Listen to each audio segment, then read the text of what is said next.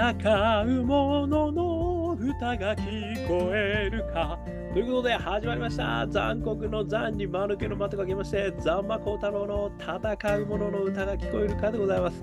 この番組はイノベーションを起こした人、新しい価値を作りたい人、そんな人たちのために送る番組でございます。私、株式会社イノプロビゼーションの代表させていただいたり、株式会社 NTT データのオープンイノベーションエヴァンジリストをさせていただいたりしております。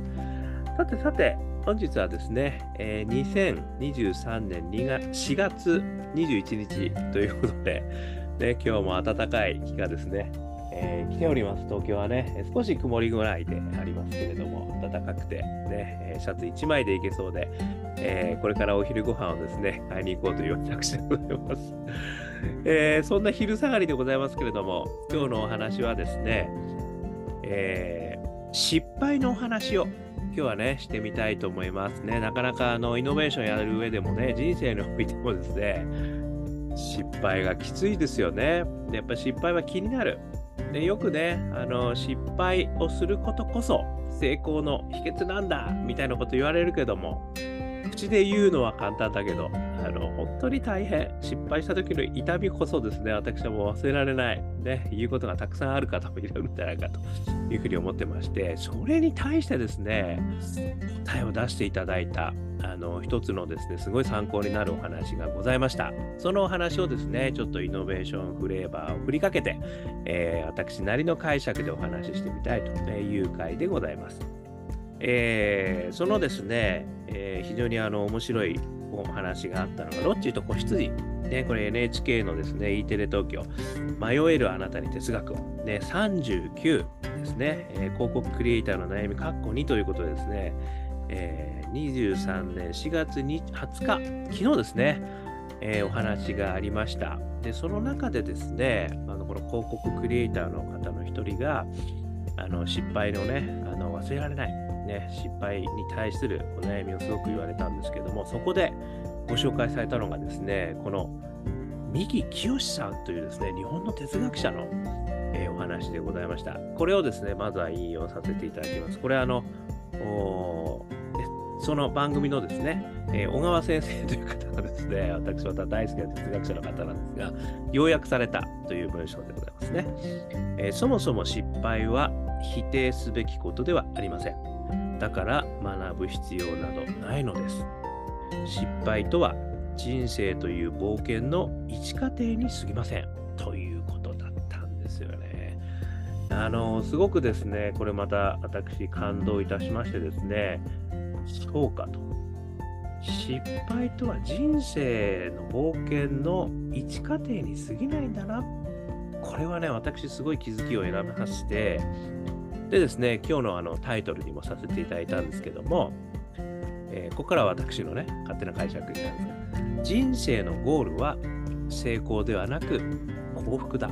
ね、これ番組の中でも、あのーそういうこともね、ちょっと言われてたんですけど、これがね、私一番今回、すごく刺さった言葉、まあ私の中で解釈した言葉なんですけどね、人生のゴール、これは成功ではなく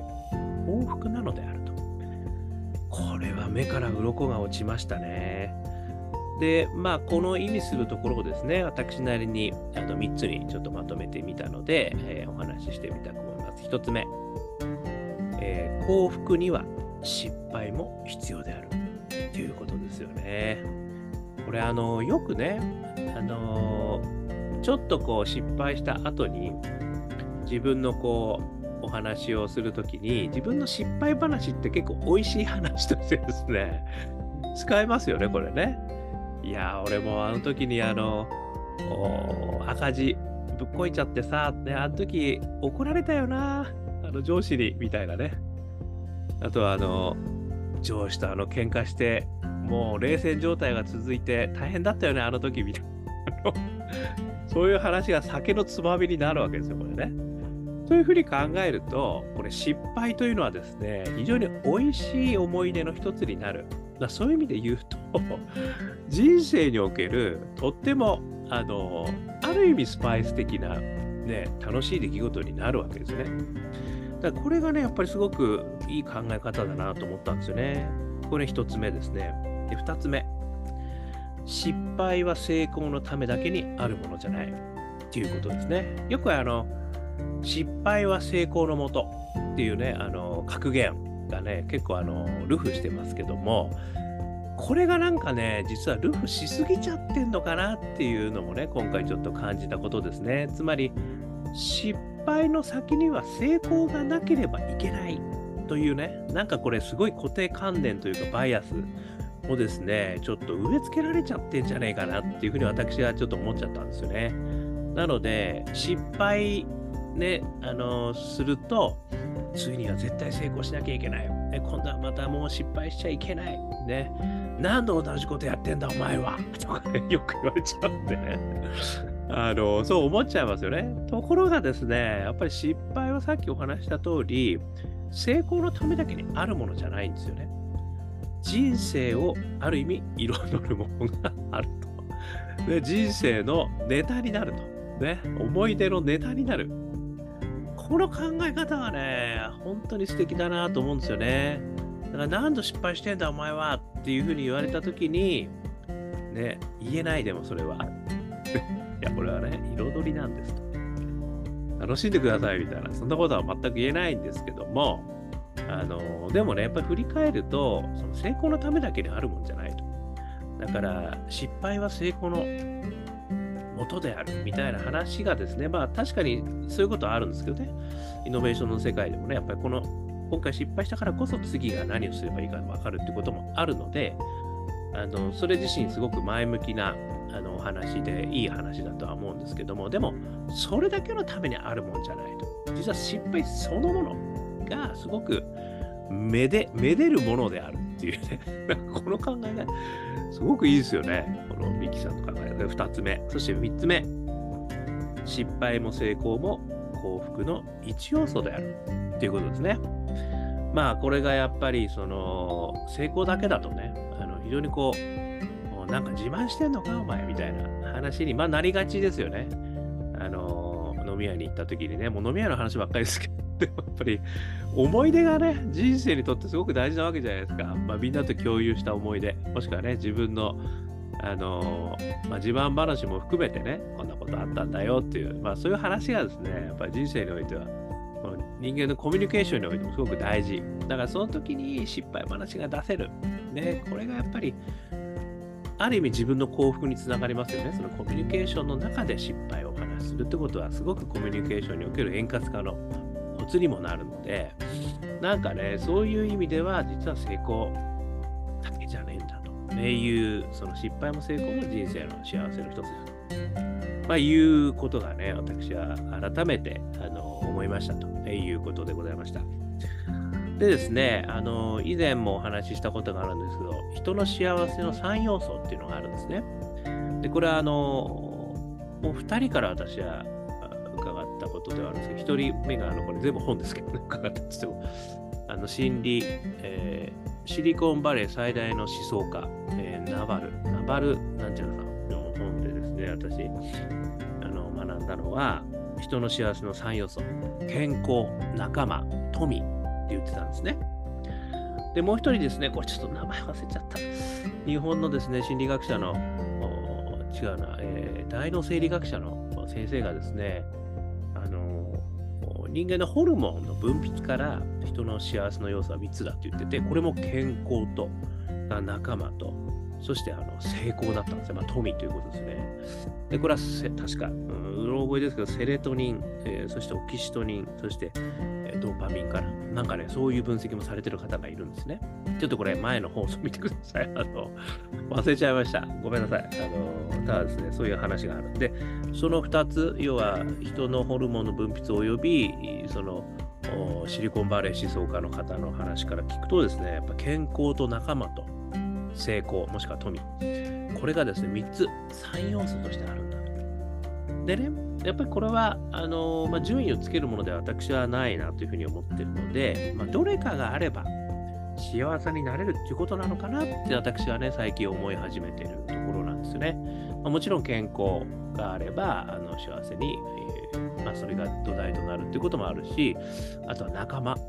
仲間がいることによって、まあ、自分がどんな状況にあってもねあの、支えてもらうことができるし、自分自身もやっぱりそこと、あの分かち合うことができる。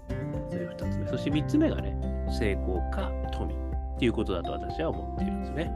だから今回の、あの例えばね、あの人生のゴールは成功でなく幸福だというね、私はタイトルつけさせていただきましたけども、そういう意味じゃその成功っていうのは一要素に過ぎないということですね。富も一要素に過ぎない。ということになるので、まあ、あとね、健康と仲間、もしくはそのどっちかがあることによって、やっぱり人はこう、幸せを感じられるんじゃないかっていうのはね、そういったことからも私は思えるなというふうにもあの思いました。で、あの、またね、やっぱりその、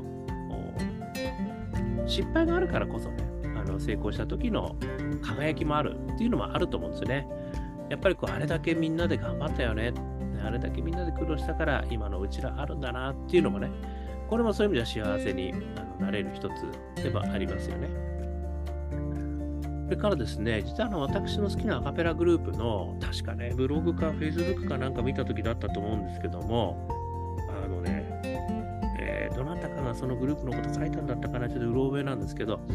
あのライブでうまくいかないことがあると。で、その時に、決して反省会をやらないって言ってたんですよね。それはなぜかっていうと、これは私の解釈なんですけど、それがライブだからっていうふうにね、私は解釈したんですね。ももしかしたらちょっと違う、あのー、話なのかもしれないですけど、私なんかやっぱり思うときに、あのライブでね、あのいろいろ歌詞間違えちゃったり忘れちゃったりするわけですよね。で、まあ演奏が止まりかけるみたいなこともね、何回もあるわけですよね。で、その時にですね、でもね、やっぱりそれこそが、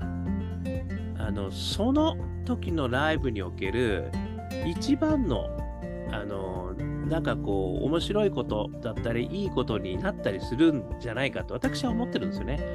もちろん完璧な演奏をね、まあ CD 並みの演奏をね、お届けするってことが、ね、やっぱりそれがあの、ある意味ね、みんな期待してる一つではあると思うんですけども、でもそのやっぱりライブの中でありえないことが起きる。で、それがその、まあ、すごいいいことも起きたりするんですけど、でも、ハプニング的にやっちゃったことも起きるっていうこともあるわけですよね。でも、それ自身が実はその一瞬、その一瞬でしかないんですよ。だから、あの何回もね、同じライブ見に来ていただいてる方とか、私もね、何回も一人のあの同じライブ見に行ったりするんですけど、そういったハプニングがあるときこそ面白かったりするんですよね。それがね、一番思い出に残ってたりするんですよね。だから、まあもちろんね、それを次に改善していくという思いは 必要なんじゃないのってね、反省会しないのお前っていう、そんな感じするんですけど、でもね、私あんまり反省会実はね、あのしない、ね、あの好きじゃない、ね、ということを昔のあの部署でも言って、いろいろ批判を浴びてたんですけど、でもね、やっぱりそれ自身はやっぱりその時々であのいいんだと。それはライブだからいいんだと。やっぱり次に何をね、あのどうしていくかってことは、やっぱそれを生かしていくってことは、それは当然必要なんだけど、反省じゃないということはね、私、あの強く言ってた時期があるんですよね。まあそんなこともね、あのちょっと思い出しました。ということでですね、あのまあ、ともするとですね、成功や富、ね、そういうことが人生のあのゴール的にね、考えてみんな一生懸命頑張るっていうこともね、あのすごくいいとは思うんですけども、でもそれだけじゃないと。いうことをね、ちょっとこう考えてみるっていうのはあいいんじゃないかなと。で、まあ、ね、ある意味その幸せ、自分が幸せになるっていうことは皆さんのゴールになるとは思うんですけども、まあ、それって何なんだろうね、考える。まあ、さっき言った3要素ね、これは一つの参考に過ぎないと思うんですよ。健康、友達、まあ、仲間、それから富、成功。で、これはある意味ね、あの私はすごく整理されたものだとは思いますが、でも、その人にとっては違うかもしれない。で、それは違っていいと思うんですよね。だから、成功だけじゃねえなということをね、これはでも考えておく。で、その幸せってどんな要素なんだろうっていうのを自分なりに考えてみる。まあ、こういうことがね、私すごく大事なんじゃないかなっていうふうにあの思ったということでございました。まあ、とかくですね、あのイノベーションの世界でね、あのファストフェイルとかってよく言うんですけども、失敗することによって、軌道修正していけと。で、どんどん失敗していけと。で、それがね、やっぱり宝になるんだと。で、それが蓄積した自分の力になるという話もあるし、ゴールへ、あの、たどり着く最善の方法であるという話もあるんですけど、それはね、ある意味そのイノベーションというその成功、その成功に関する、そのプロジェクトの成功に関する、やっぱり一つの見方なんだろうなと思うんですよね。ただ、それだけじゃないですよ、自分の人生って仕事だけじゃないし、ノベーション、自分の価値を作るということだけでもない、自分の幸せはですね。まあ、そういったこう少し離れた、まあ、観点をね、このミキさんのあの哲学、素晴らしかったなというふうに思いましたね。そして、このロチとこの羊。ぜひですね、これ NHK E プラス、えー NHK プラスでですね、見えるんじゃないかと私は思いますね。えーよかったら見てみていただいたらですね、また違うことを皆さん思うんじゃないかなというふうに思いました。ということで、えー、少しでもね、参考になりましたら幸いです。えー、ポッドキャスト、それからあ YouTube ね、いろいろ配信してますんで、毎日配信してますんで、よかったら登録してみてください。えーそしてですね、えー Facebook とか Twitter ここにありますけども、コメントいただいたら嬉しいです。あとはですね、えー我がアカペラグループ、香港ラッキーズの中年ワンダーランド。これはですね、今ストリーミング再生しております。なので、YouTube でね、中年不思議国、えーもしくは香港好きな運、で香港幸運、香港ラッキーズって言うんですけど、これをですね、検索していただくと誰でも聴ける。中年じゃなくても元気が出るっていう曲ですので、よかったら聴いてみてください。そして、ニューアルバムね、A Journey of Lucky。これもですね、え4曲入りで、え12月31日に昨年のですね、発売してます。え iTunes、それからモーラ、えダウンロードできますんで、よかったら聴いてみてください。えそしてですね、一人からでもイノベーションができる、そんなことを書いた本、オープンイノベーション21の秘密。これも絶賛電子書籍、リアル書籍ありますんで、よかったら見てみてください。えーこんなことを話している私ですけれども、普段イノベーションコンサルやっておりましてですね、えー大企業の方、スタートアップの方、いろんな方をですね、ご支援させていただいてますんで、もしお悩みがありましたら、お気軽にお問い合わせくださいませ。えーそして、そして、えー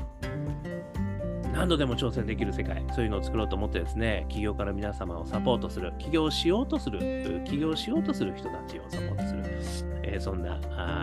活動もやってますんで、よかったら、えーお気軽に学生の方、大企業の方、ね、お問い合わせくださいませ。ということで、今日も聞いていただきまして、どうもありがとうございました。それでは皆様、頑張りましょう。また明日